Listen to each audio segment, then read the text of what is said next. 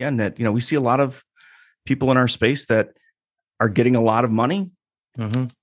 but money can't buy that stuff. That's that's time, dedication, commitment. So I think that's uh that's really what separates us and, and adds value for for the brand. The road of an entrepreneur is guaranteed to be askew, and there are always big questions to overcome. How are tech founders bootstrapping their way to the top while spending money from their own pockets? How do they scale a startup that is primed for a successful exit, yet still remain profitable? These are the types of questions that this podcast will help answer, and it will shine light onto the livelihood of entrepreneurs the good, the bad, the ugly, and the dirt in between. My name is Jim Barnish, and welcome to The Dirt. So, our guest today is a serial entrepreneur at the intersection of technology, real estate, and credit solutions. Hailing from Buffalo, New York, he's a former Marine and a lifelong learner who also takes the time to educate the world as both a keynote speaker and just a general great dude. In today's conversation, we're going to take a deeper dive into his growth around all things strategy and culture, the massive real estate community that he's built from the ground up, and how his current tech company is serving the needs of landlords and property managers. Founder and CEO of Rent Prep, Steve White, welcome to The Dirt. Thanks for having me on, Jim. That was a great intro, man. I love it. Thank you. you bet. You bet. So, brother, you're my first guest on the show that's a Marine. So, hoorah. Uh, but yeah, yeah. first off, thank you for your service. Um, and uh, just curious, how did that military life in the trenches turn into a life as an entrepreneur in the dirt? Oh man. Uh well, as a Marine, you know, that was my job, crawling through the dirt and painting my face. And it was like, you know, everything that a kid imagines, uh, wanting to uh to get out of the the Marines. Um and and that was exactly what I did. I I, I joined as uh as an infantry Marine and you know, despite everybody telling me like don't do that, don't go infantry, get a job with this or that or computers and that. And I was like, yeah, but I, I kind of want to crawl in the mud and shoot guns. And like, that was what I wanted out of it. Um, but I think, uh, you know, I, I think what it did is it conditioned me to accept, um, you know, accept failure, uh, uh have the discipline to push through uh, at times when, especially when you think you can't, you can't push a, you know, uh, another day or another minute.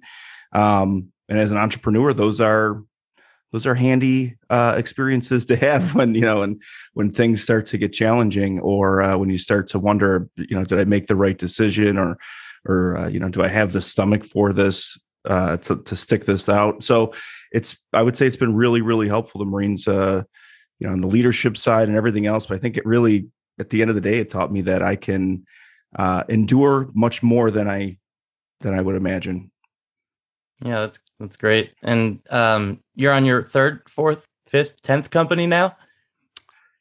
Uh, we'll say third. Um, my first company was a, a chimney sweeping company.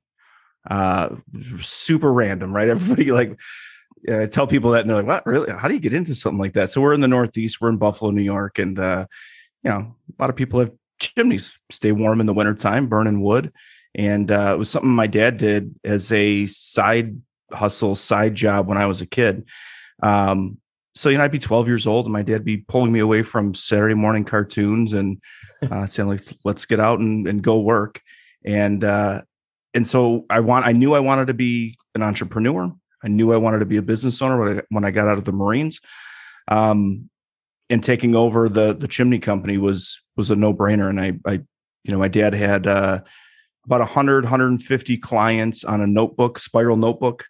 And uh, i sold the chimney company with over 700 clients and a digital database and all this marketing strategy built around it. Um, notes on every house to know like how to reduce costs by sending out uh, less of a crew if it was a smaller house that you only needed one guy to go out and versus the bigger houses with two guys that you need would need to go out. So we were able to you know uh, sort of strategically schedule the days and, and you know get the most out of uh, out of the workforce and so that that taught me a lot about um, entrepreneurship it was like a it was a playground for me it was it was great training grounds um, to learn so uh, yeah so super random i ended up selling it to like my landscaping guy uh, the, the business. It was like a perfect fit. Landscaping in the summer, spring, summer, and you know, cleaning chimneys in the fall and the winter.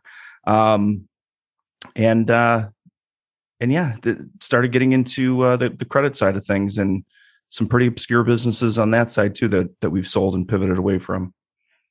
Yeah, and, and now um, really exciting business that that you're uh, in the midst of some incredible growth at RentPrep. Um, you know what what really sets Rent Prep apart from the industry? So we started RentPrep. Um, it was uh, the first version of RentPrep failed. It was a you know three month, hundred and fifty dollars in revenue failure. Um, the idea, I still think the idea was good. It was just way way ahead of its time um, and we did a terrible job educating um, prospective clients on, on what the concept was. But the first version of Rent Prep was that tenants would be able to uh, run their own background checks and credit, and then share it with landlords. So it was, you know, prepare to rent, be be ready. So when you go to the, you know, you go to a landlord uh, or an apartment community, you're, you know, you're you sort of have done all of your work and you're you're coming in whole. Um, they're just starting to do that now. That's like just a thing within the past about a year, maybe year and a half. 10 years ago, logically it made sense. Um, but you know, we we put about ten thousand dollars into print marketing. It was like the end of print marketing, right at the tail end of it. That was a mistake. And then um, we did nothing to really educate people how this thing worked. And uh, yeah, three months, hundred and fifty dollars, huge failure. Um, but I think from that we learned uh, a lot about background checks at the time too, and realizing that uh, you know there was sort of this art to it. Um, and so to this day, a lot of our competitors, I'd say most of them, have really leaned into automating as much as they possibly can, scraping databases, uh, no humans involved, which from a lot of business perspective is a good thing, right? Um, but from a product, we just saw it wasn't you know, it was pretty subpar. And so what stands us apart at, at RentPrep is that we're still using a blend of technology in in really highly trained uh, screeners, humans that are compiling these reports and and bringing the most accurate uh, background checks to landlords on the planet. So if you're an unfortunate soul like me with a name of Steve White, there's 2,700 Steve Whites in the United States. Uh, three of them are sex offenders. Uh, one of them is a middle school with the exact same spelling as my name. Uh, there's, you know, you run an instant search and scrape the data, you're going to get a lot of false positives. You're going to get a lot of records that aren't mine, and uh, you know, uh, it's not good for person who needs that information to make a decision. It's not good for the person who who has the common name or or somebody who you know is being accused of of something that they didn't do. Um, so our focus is really on product quality um, and, and what we're able to to bring and the processes that we use to do it to keep costs down. So this isn't some boutique concierge, you know, five hundred dollars a report. We're able to still keep it, uh, you know, super reasonable and, and competitive. Um, and so I would say that gives us the advantage on the, you know, uh, on the competitor side for people who are looking for, you know, maybe something a little bit a little bit more a little better who want the uh want to take the extra step well i'm glad i didn't invite one of the three sex offender steve whites to this podcast and i got you instead you're way better content well better con yeah yeah yeah yeah i won't i won't go down i won't i won't step into that trap but i will tell you this um because i've seen you know we, we always see the mugshots of the sex offenders you get to see all the mugshots people always ask me, uh, you know, do you see the records? Is it disturbing? Yes, it's disturbing. Yes, we get to to see the criminal records. We do get to see uh, mugshots and everything else. The only thing I'll tell you is, I've never seen a sex offender that I that I was like, that person doesn't look like a sex offender. They always look like you would imagine. They every single time. They do ex- exactly what you would think. You look at it and you're like, yeah, yeah, I could see it. Yeah, I could see it. yeah, makes sense. Yeah. now, now you guys also um, one differentiator I understand is you know you you're subject matter experts in this stuff, right? You've got a deep background in real estate and credit, and a lot of these other solutions out there, background checking tools and alike, are are just you know they're tech players, right? At the end of the day, tech tools and and and and the the SME and the use case isn't as specialized as what you guys have developed. Is that correct too? That's correct. Um, it's it's a great point. You know, with the with the tech players, they're they're plugging in, they're using software and APIs, um, you know, to to plug into databases, um, but they don't have that that expertise. And so, you know, it's it's strange. We, you know, we're kind of an old school business. If you call rent prep, a human picks up the phone. I couldn't tell you uh, how often, and you you'll hear the our screeners uh, chuckle. People will call, and the first thing they'll ask is, "Are you are you real? Is this a human being?" Like you're just not used to it, you know. Uh, you know, so we get a lot of calls from landlords that are new, or maybe they just had a really horrible situation, and uh, and they just want to talk it through and say like, "Hey, yeah. I just ran this report. Uh, I've never, I don't look at a whole lot of these. I don't look at credit reports all the time. Can somebody take a minute to, you know, explain to me what I'm what I'm looking at here? And so having those highly trained um, screeners, and we're really proud of that. That I, I believe that we have the the best uh, uh, trained screeners. Right, the mentality of a marine. I, I've been pushing for years this concept of elite elite uh, we have to be elite screeners in this in this concept that i also took from the marines that every employee should be a screener first uh, it's kind of like in the marines every every marine is a rifleman um, you know when when the bullets start flying and things get bad and the cook has to put the beans down and pick up a weapon uh, you want to be sure he know he knows how to use that thing so uh, everybody in our company business development marketing um, everybody can knows screening is FCRA certified uh, and at least understands the function of it. They may not be, you know, as good as a screener, but they understand it and they can do it. Um, and so that's uh, you know, it it changes the culture for sure. Our our our mindset is uh, really that we we exist to help landlords. Uh, you know, we don't exist to provide the best software. We don't exist to make the most money. We we really truly exist to to service our landlord clients, protect their investments, give them some peace of mind. Um, and I watched my dad, uh, you know, as a he was a landlord, didn't own very many properties, but uh, you know, this guy would have that thousand yard stare at the dinner table, thinking about you know a, a, tenant that he was having an issue with. Um, you know, and they do all kinds of crazy things sometimes, flushing socks down the toilets and punching holes in the walls and stuff. And it's stressful. Life as a landlord is lonely and it's and it's stressful. So if if we can um, you know, provide a little little support for them and and uh and be there when they've got questions and um and help them through that, I, I feel like we're we're doing what we're supposed to. That's that's incredible. And also um I know community has been a big part of your culture and, and the way that, you know, you've been able to scale and you know, huge brands, Peloton, Nike, right? They've all grown through this concept of community led growth. And you've made some incredible long term investments into your community, but also experienced some pretty challenging roadblocks. Yes. Yeah. Yeah. So our community, again, came from a failed business idea. Uh, so, uh, any new or young entrepreneurs out there listening, um, start rethinking how you know what failure fail. is. Yeah, exactly. exactly. Fail, fail forward. Uh, I always explain it as like um, uh, the the uh, taking your your car to the junkyard uh, concept of like, all right, the car might be broke, but there's some things in it that are good still, right? Like you pull the radio out, you're gonna, you know, you're not going to give the junk character good tigers you just put on there. um, so we built this this uh, course um, for landlords. Nowadays, we we survey our clients and most of our decisions are really heavily data driven this was like a shoot from the hip idea of like i think i think landlords might want to take courses and get certified to prove that they're a good landlord. False. Landlords don't want to take courses and pay for courses and get certified. Landlords want to learn peer to peer and we learned that um, with this business we built courses and then it was like and we want this community on the side to to you know to support them well the community ended up being the the star and uh, the courses failed. So put the courses up for free on uh, on Udemy.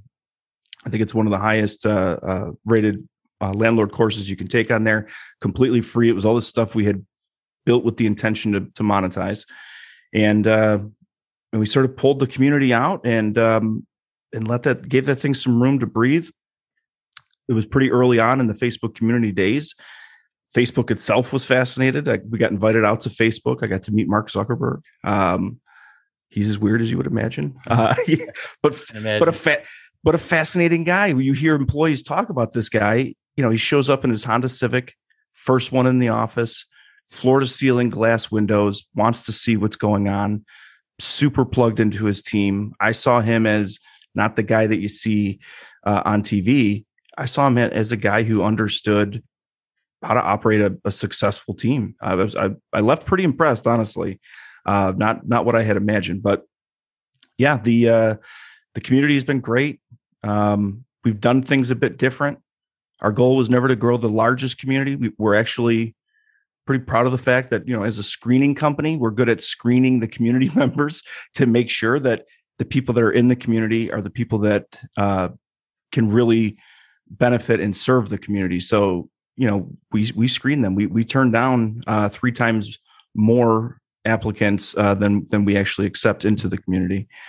Um, and so what it's turned into is this you know super high engagement place with just you know years and years of landlord wisdom uh, tucked into there and uh, it's been an incredible incredible experience to see and something we couldn't we couldn't replicate i remember uh, sort of this magic tr- transaction that we watched happen where a landlord was terrified. Uh, they just had a, a, house fire in their rental property.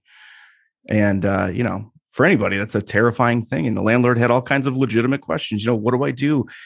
Am I responsible for putting the tenant up into a hotel? Whose insurance does this go under? Is it the tenant's uh, renter's insurance? Is it my insurance? Um, they posted that in the community. You can you know see the fear and, and, and the anxiety they were dealing with within an hour you had another landlord that said hey i just went through this uh, this past year here's exactly what you should expect here's exactly what i would do from this you know from right now here's who you should call um, go to sleep wake up in the morning three more landlords now have posted and saying i've been through this as well and so that was the power of the community that we saw really early on it was this magic you know uh, interaction that was happening mm. between landlords who had a sense of camaraderie. No, no skin in the game other than, hey, I don't want to see somebody else suffer, um, or maybe make the mistakes that I've made, and uh, and they're just there to genuinely help others in the community, and that's the whole concept of this thing. Is you gotta, you you've got to want to be helpful and, and participate wholly in it. Um, and it's it's incredible. I would say anybody that you know has a business and if you want to add something really special, uh, give the community cons- some consideration and, and, and give it the, you know, give it the space that it needs to grow and uh, and maybe don't tinker so much with it. I, th- I think that was another lesson I learned as an entrepreneur. I always wanted to poke and tweak and what can we do? And the community really i i sort of left it in the hands of the community and the moderators uh, who are all volunteer refused payment uh, you know long-term community members. And uh and they help make it great. You know we just put up we just put up bumpers make sure nobody's throwing gutter balls or anything's getting crazy or going off the rails. But um we really tried to let the community th- uh, thrive and, and grow into what it could be and and not you know not not mess with it not not ruin a good thing yeah and and you bring up something really important about um, acquisition versus engagement, right? User or community or you know whatever it is, whether you're you're bringing people into an application um, or technology or you're building a community.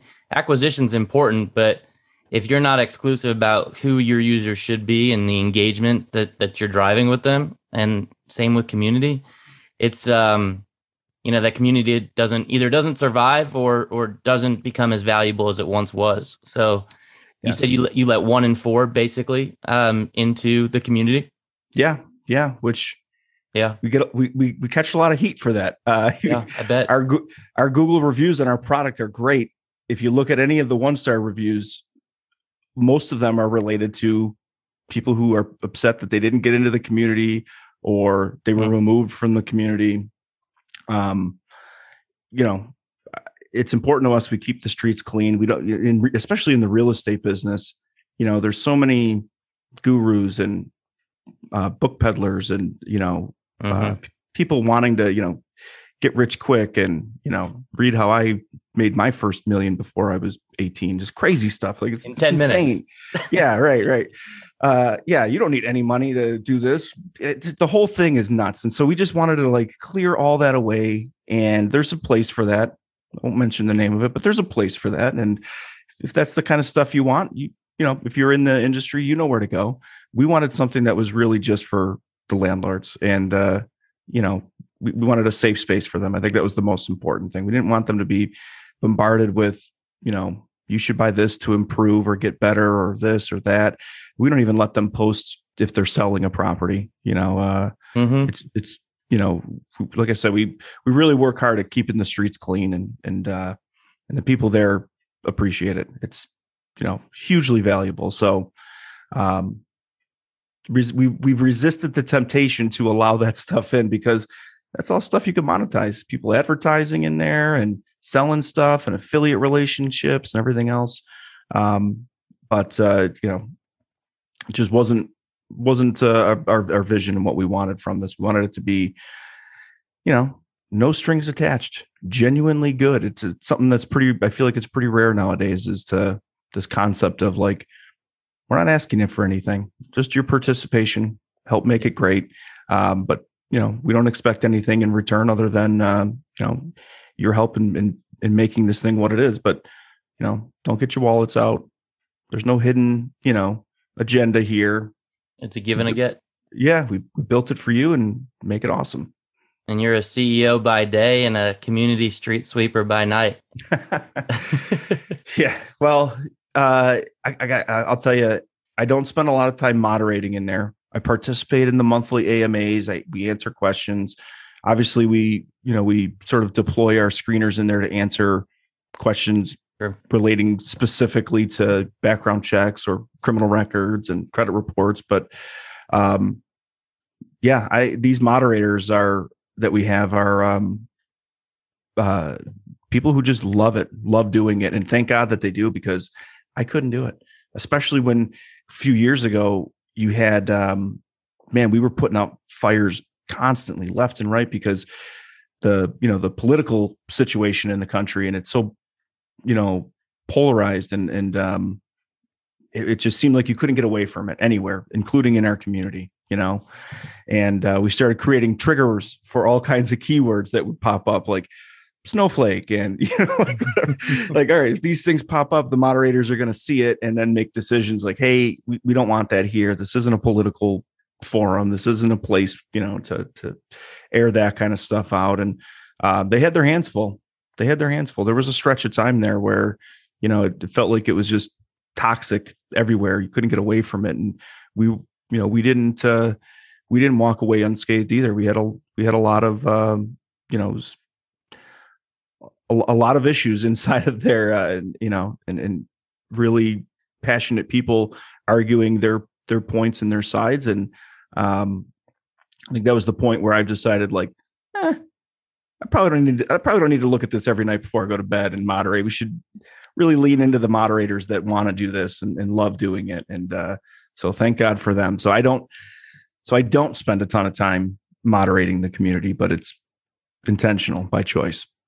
Yeah, and and you, so these significant investments that you guys have made into the community, how do you how do you envision building on those investments to continue, you know, scaling the business? Um, it's a good question. I I have an answer.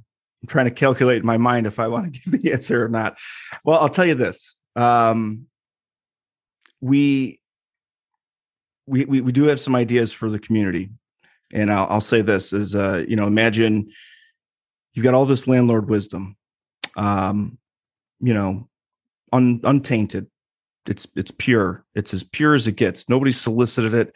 Uh, you know, this this wasn't done under any other guise. It was all done for the the sake of helping other landlords and sharing experience. And so you have this incredible, um, incredible landlord wisdom that that that exists in there. And all right, so now we get over uh, nine thousand posts a month, uh, about ninety to one hundred thousand engagements. So people commenting, communicating back and forth per month and this community has been active for years.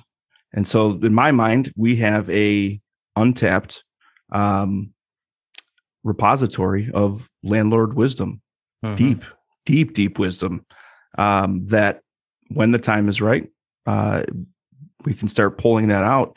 And, um, you know, that's, that's valuable stuff. That's stuff that uh, can help other landlords and guide them and point them in the right direction. And I would, I would imagine it would take exactly what it took us years and years of, um, you know, uh, letting this thing grow and, and accumulate to uh, to have a to reach a point where you have this you know this level of uh, this this database of knowledge and wisdom. So um, mm-hmm. we'll be leveraging that. I don't want to say how exactly yeah. uh, but we will be leveraging yeah more to come. Uh, we will be leveraging that and i think that's uh, again you know in the age of you know this this tech driven um, this this tech driven world and i never asked for it i you know i came in to the credit industry kind of in like a weird side door, right? We were doing these things called replevin orders, um, which was basically a repossession of these large uh, construction equipment, street pavers, and things like that. So, you know, I wasn't a tech guy. I don't have the the DNA of tech necessarily.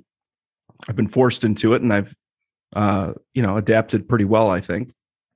Um, but that wasn't that wasn't my my entry or or my my specialty necessarily and so um, i don't see it as this savior coming in always like a, a lot of people especially in my industry um, i really feel like there's there's still a ton of value in um, kind of the old school way you know have yeah. a phone number. Let people let your customers call you. Uh, you know build value and uh, and some things can't be done with an ai and can't be automated and that's okay. Use technology to to make you as efficient as possible but it doesn't have to replace everything and um you know there's a there's definitely a space for it but um yeah we've gotten so lost in this world of automation that um sometimes people forget that we're still humans mm-hmm. and we're not robots right yeah um so you know it's it's um I'll tell you, if I was in industry, I'd be I'd be uh, looking to buy you based off your community alone. And I know you've been getting a lot of attention from people who are in industry, prospective buyers. Yeah. Um, what do they love so much about Rent Prep?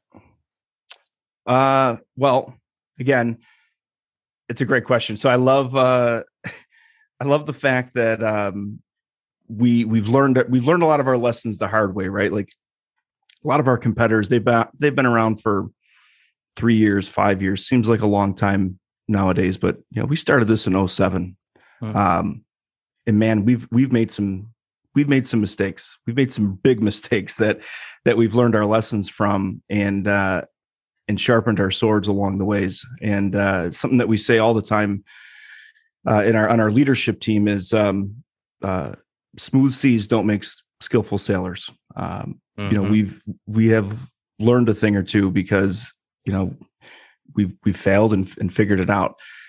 So I think the value for uh, whether it's strategic or financial or private equity or whoever it is, the value for Rent Prep is that um, we've been doing things right for a long time, and it's unusual to see a company like prep that is driving over six million organic unique visitors to the site, not paid, tra- not paid traffic. That's wow. something that you know you can go out as a as a you know a, a, get vc money and get this money and get this.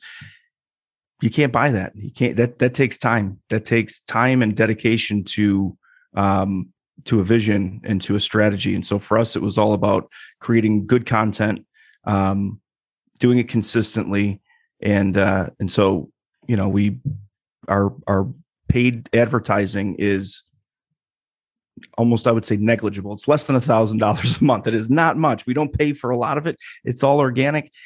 It's all being driven by the content that we've created and, and the the amount of time that we put into you know building that content. And we're super laser targeted. It's not real estate investing content. It's not um, you know uh, any other side. And there's a lot of sides to the real estate industry it's super niche specific it's it's landlords it's it's mom and pop landlords it's guys like you and me who are professionals and have professional lives, but happen to own rental properties as a as an investment strategy.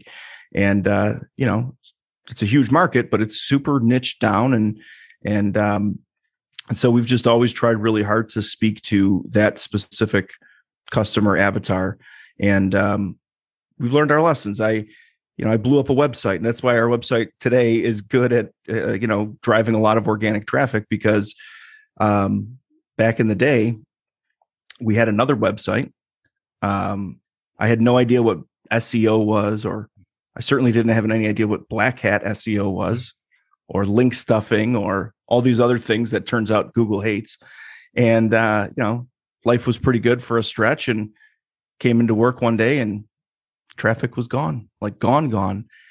Went to Google, typed in the name, uh, gone. Like not 10th page, like de-indexed, gone. Um, so, you know, we we had to we had to come back from that. We had to rebuild, rebrand. That's where uh we rent prep sort of was was reborn after it had failed the first time as a failed product. And so I was like, you know, uh we had that name, and so I was like, we should bring this back and do this right. And and I sort of uh, became obsessed with uh, content marketing, and I wrote the first hundred blogs um, on the new site, and it was all uh, from the point of view of these are the questions that our clients are asking, and we're going to answer those directly. And it's not an instant gratification, but if you do it consistently and well enough over time, it's it's you become an authority and it becomes helpful genuinely helpful. So that was um that was our lesson learned. And i would say the i didn't even think at the time like oh this is going to add future value to rent prep and people aren't going to be able to buy this stuff. It's going to be one of those things that that sort of separate us and and, and it might make us attractive to uh you know to to people looking to um you know to make a strategic move or again that you know we see a lot of people in our space that are getting a lot of money, mm-hmm.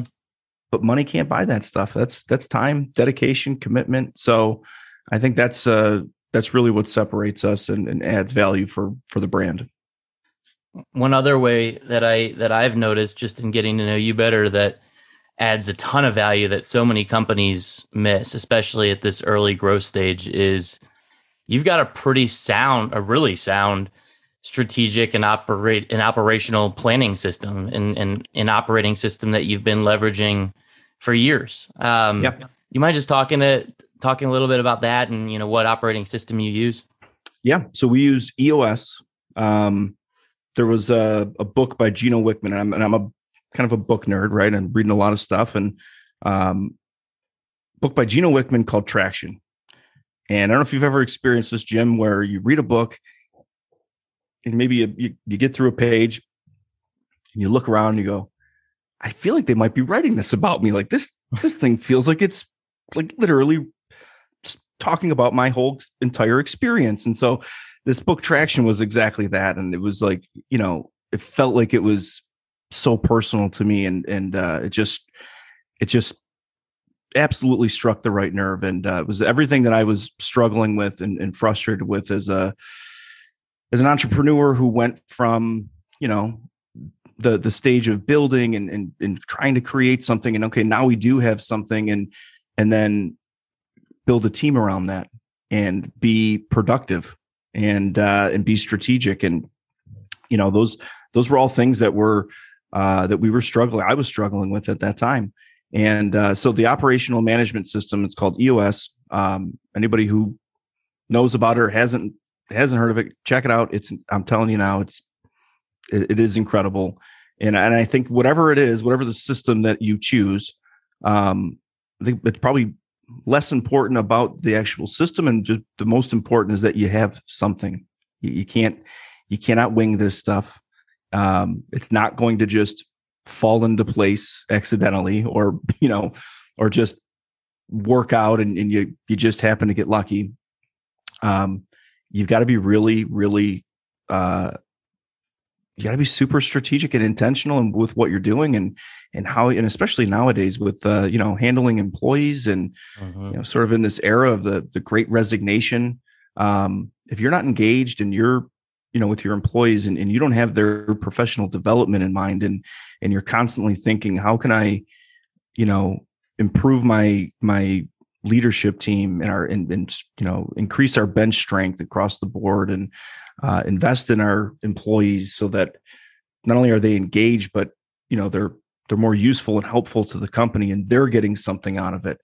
Um, so all of those things you know these were all things kind of swirling around and and you know it was like grabbing sand just kind of fell through your fingers without having something in place that that allowed us to really lock into what we wanted to do and and um and sort of chip away at it and so yeah three four years later um i'm super proud of the the, the leadership team that we have. Uh, most of them have been uh, developed from within long long term employees that came up through the ranks. Um yeah it, as a marine i obviously respect that. I love the idea of that right? I'd much rather i'd much rather identify um, a sharp employee that is hungry and wants to learn and willing to start from the bottom and uh, and and learn the company and, and come up through it than to to find some ringer. Mm-hmm. Um, so you know that we've really leaned into that and it's been incredible. I, am no longer the fireman. I'm no longer like running around putting fires out everywhere. Uh, I've got a strong leadership team that I can lean on. Um, last month I had uh, COVID for three weeks, and it was like, you know, the whole deal, the brain fog, the, you know, the everything, and man, there would have been a time where that would have just put me into such a panic, like destroyed me. Like three weeks away from my company, I can't do that, you know, like yeah. But you know, we're we're in a place where our leaders are are incredible, and I'm fortunate enough to be able to do that. I took my first two week vacation last year. Think about that. How That's crazy huge. that sounds. Yeah, yeah. right. so you know, I'm so glad you mentioned too about um, it's not about the system, right? Because there's tons of you know whether it's EOS or V2MOM or you know any of the others out there.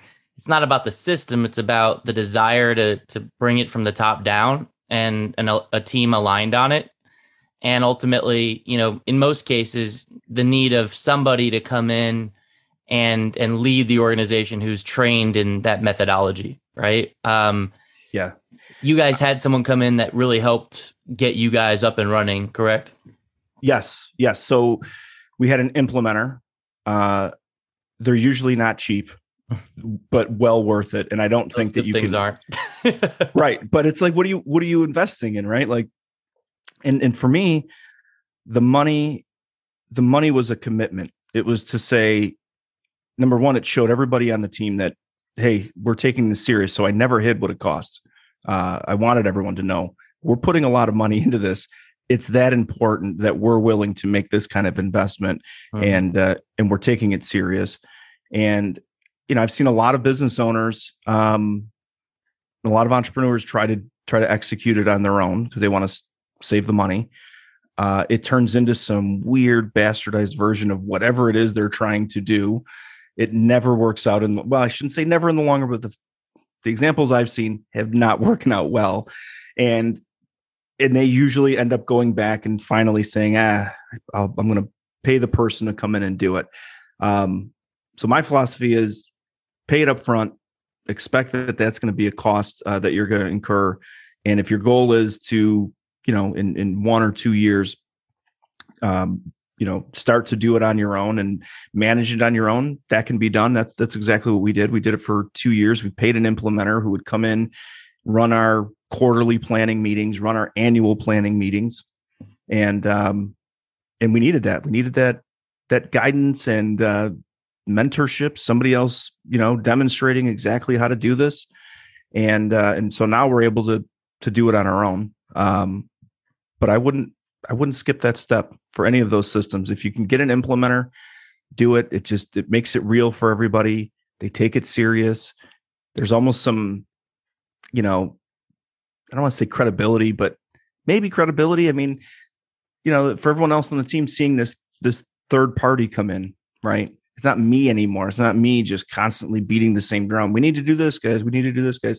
It's a different voice, um, and it's somebody else coming in to say, "Hey, this is what we need to do. And so there wasn't that, um, you know, sometimes you have on teams sort of the, you know, the political side of things. you know, a faction of people who are like, I think this is dumb. Yeah, me too. And then you know, like the whole thing just falls apart from there. So yeah, yeah I, I feel like there was definitely value in having an implementer come in and do it. Well, whether whether it's a specialized role internally or a consultant implementer that you're bringing in for expertise, like it's all about the expertise, right? If you want to invest in growth, you got to invest in growth uh, in people. Yeah. So um, it's it's it's good to hear that that experience. Yeah, and I would also say don't be don't be put off by the the name EOS uh, entrepreneur uh, in, in as the E in there. Um, my first read at it, I was like, eh, is this like for you know small businesses? Is it for you know not to say that we were some huge business at the time, but sort of question the, the credibility of it.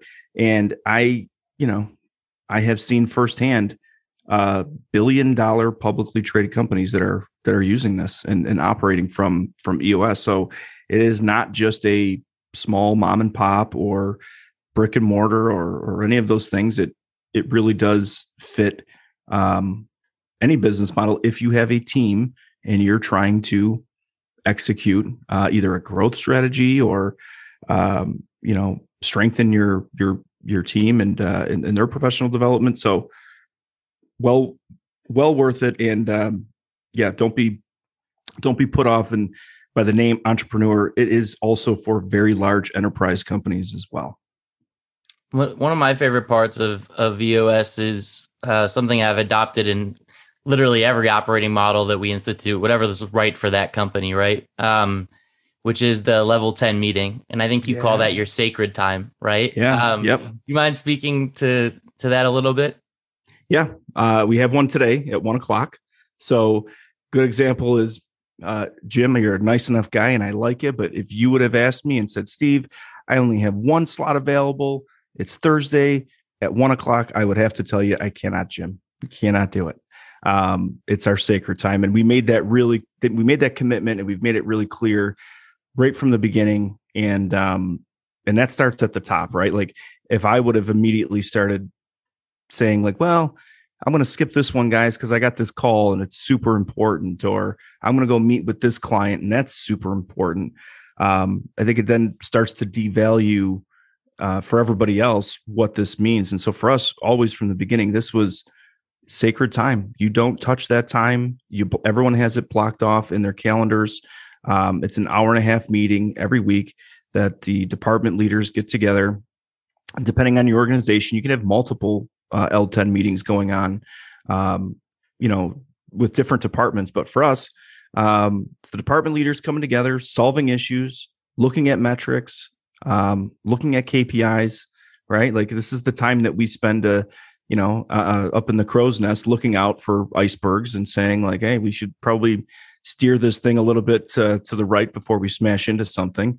Um, and and you know, it's it's it's it's uh it's cathartic for us i think you know to just spend that time working on the business as a team and not just in the business all the time um, so yeah that that is a it, it's critical critical and again if you're the business owner everyone's going to be looking at you and how serious you take it so it's important um, if you're in that role you've got to model exactly what you would expect and and hold that time to be sacred.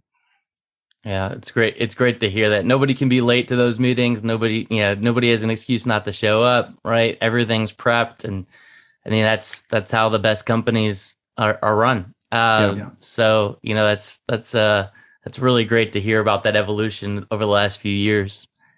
The uh, yeah. Oh, go ahead. I was going to say the, the, the you you, you mentioned something there, right? Like everything is prepped. Uh, it was something that we learned too. I think for a while we would maybe not wing it, but you, know, you sort of day by day you throw issues into your into your meeting notes, and we've got a space for issues, and so we would process them. Uh, but what we've been starting to do now, uh, I would say over the past year with the leadership team, is we do that where it's kind of this ongoing, consistent thing. But um, before our level ten meetings weekly, uh, everybody's schedules usually at least an hour um, to to spend some time prepping, running through, taking a peek at what the issues are, uh, grabbing any data or information that they can so that when we talk about it as a you know as a group we've got everything prepared and ready um, and so we're super efficient i mean we're you know we're processing this stuff and getting in like taking it off the table these aren't issues that linger around for a long time they're issues that get solved because that's the intention get this thing out of here we've got other things to worry about you can't have this thing floating around here. So I, I just I wanted to point that out. I thought you you mentioned it and you made a really good point. The preparation for it, you can't, you know, you, you got to give it that time. And and um, we started doing that and started seeing just huge difference in productivity too. One of the things that I just in this conversation in ours past that I that I've loved about our discussions is there's this level of, of vulnerability, right? That that you're that you're willing to share and um I'm just curious, you know, as part of as part of becoming more vulnerable, um, opening up, and also being leading and managing, you know, a, a, rather large team. Any secrets that you can share to others in in opening up and being more vulnerable and not feeling like they need to be superhuman, if you will, as founders? Yeah. Um, so I would say uh, I, I'm a member of Vistage. Um, I'm sure a lot of people have heard of it. It's a really large organization for. Well, it started off as you know, an organization for presidents and, and C-level uh, executives, um, kind of like a, a, tribe, right? Place you can go and uh, share your share your concerns of the day, w- which you couldn't with you know uh, your employees. Um, because you couldn't be vulnerable, right? You can't. Sometimes you can't be vulnerable in front of your employees or you don't want to show all your cards necessarily or you know you can't tell them about this deal that's happening behind the scenes or at least it's just not time to tell them yet so you know entrepreneurs have to stuff a lot down. They have to push a lot down and and be you know smart and strategic about um you know how they air that stuff out. And um so i've been a member of vistage and i was shocked last year i won the uh their impact award. And it was i was nominated and and and then they all voted on it. And the one thing that kept coming up was vulnerability and everybody had said like uh you know i was this you know i had this uh, ability to be vulnerable and to um you know to share my experiences with the group without you know without a lot of ego attached to it and i think i think where that comes from um is a failing a bunch, right? Like I, I know, you know, I know how I got here. Uh, I didn't take a bunch of money. I didn't come from an Ivy League school. Um, you know, I wasn't, um, you know, uh, you know, in uh, intelligence in the Marine Corps. I, I, was a grunt. I crawled in the mud and shot guns. That's what I did. you know, like uh, I know who I am, and uh, I, I think that's that's a part of it. And I would also say, uh, what really helped chip away at that uh, over time, especially the, the, on the ego side of it, was um, when the business started to really become successful.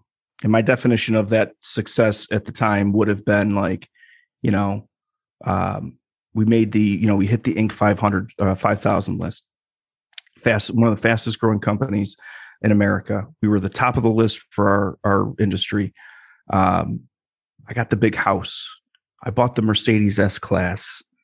Started collecting Rolexes. You know what I mean? Like in my mind, those were all the things that meant you're successful now. Hmm. Um, and it and it didn't feel like it. There was still this sort of emptiness that I couldn't figure out. Like, oh man, what the heck? I've I've checked all these boxes. I've achieved these things that I thought in my mind would have meant you're successful now, and and it just wasn't there. And uh, uh, I started I started going to therapy, which was probably the best thing I had ever done. And I remember probably the you know one of the first meetings, or maybe the very first meeting, I had sat down with the therapist and said, uh, and she had asked why why are you here? I said uh, because I set out to be successful, and I did. I was so upset about. it. I remember when I told her I was like mad about it. I set out to be successful, and I did it, and it doesn't feel right. Like I don't know why I'm not happy, and I'm, I'm like frustrated by this. I couldn't couldn't wrap my mind around like why wouldn't just something magically happen? Like all of a sudden you're now supposed to be happy. Um, and so for me, that was, uh, you know, a really powerful, profound experience that uh, those measures of success, those things that we that we think are what it is, uh, that's that's really not it. That's really not it. Um, for me, it was about finding what my purpose was, uh, and then aligning that and understanding how my business fits in with that purpose. Uh, and for me, my purpose is instilling uh, wisdom, sharing wisdom, teaching, teaching a young group of uh, uh, leaders and and pulling them up and, uh, and and helping them and you know um, sharing the you know the art sometimes instead of the science. Um, and then I think once I was able to attach that that purpose to what I was doing and give meaning to those things, and you know none of that stuff matters now. Um, you know none of the the measures of success that 10 years ago even i would say you know those were those were the things that that i had my my eyes set on the horizon that i was working hard for uh that's that's not at all why i work hard now. I work hard for my team. I, I work hard for uh you know I, I show up for them. I do it because that's that's why that's that's my purpose. That's that's why uh i'm i'm here. So i think that that vulnerability comes from uh, accepting, you know, uh, accepting who you are, knowing who you are. Uh, you don't have to pretend anything else then, and it's it's pretty liberating. It's pretty freeing. I don't have to pretend I'm, you know, something that I'm not. So, yeah, um, yeah. Well said. So I think I think it's funny that that word vulnerability follows me everywhere. You know. Yeah. Well, it's it it's clear, and it's probably one of the best words that that one can have um, in my opinion. So um, kudos to you for that development. The uh, as as we close off these shows, um, you know, a lot of the listeners know that this part of the show is just kind of a series of five rapid fire questions in under a minute or two that just like to get out there. So, right. um, yeah, to close us off, let me know when you're ready. I'm ready, man. Fire right. away. All right. So, top metric or measure that you're relentlessly focused on. Um, traffic growth. Top tip for growth stage founders like yourself. Identify those KPIs, those uh, those leading indicators, because uh, uh, right as rain, they they will tell you what's coming down the line. Favorite book or podcast that's helped you grow? Hmm. I'm going to throw an obscure one here. No one else is going to mention this, I promise. Uh, Outwitting the Devil. Mm. Um, yeah. Uh, so uh, Napoleon Hill, not his typical think, grow rich, that type of stuff. Nice. What actor would play you in a movie? When I was, we used to play this game in the Marines when I was in. When I was younger, it was Leonardo DiCaprio. I don't think I could do that anymore. Uh, man, what actor would play me in a movie? I'm still going to pick Leonardo DiCaprio. I just watched Wolf of Wall Street the other day. He's incredible. Um, Great pick. Yeah. Yeah. Yeah. That's who I would pick. And lastly, what's going to be the title of your autobiography? That's a good one. Um, vulnerability, obviously. I feel like that's that's got to be how to be vulnerable. I don't know. Something with that. Yeah. Absolutely. All right. Yeah. So you've given so much to our listeners today, Steve. Um, you know, time for a little self promotion uh, for how others can help you. How can anyone listening help you and, and Rent Prep, you know, continue growing?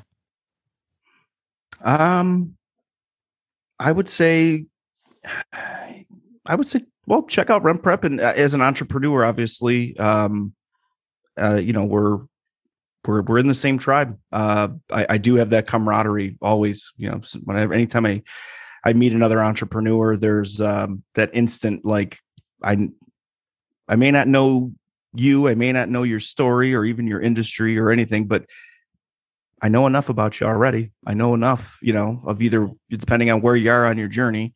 Um, I've either been there or or maybe you're you're ahead of me, and uh, you know, I, I could see off into there, and so I would say, um, you know, if you're a landlord, use Rent Prep. There's my shameless plug. Uh, join our community and and check it out. We're we're a good resource. But knowing that you know, most of uh, most of the people listening to this are going to be entrepreneurs like myself. I would say connect with me. Um, you know, Steve at rentprep.com. Uh, always happy to connect with other business owners and entrepreneurs. And, um, you know, to me, that's uh, it's a, it's a, it's a good community uh, that needs camaraderie and needs people to uh, be working together and not against each other. And, uh, you know, um, even in my own industry, I, I try to do away with, um, you know, this, uh, the competitive walls that, that go up a lot of times.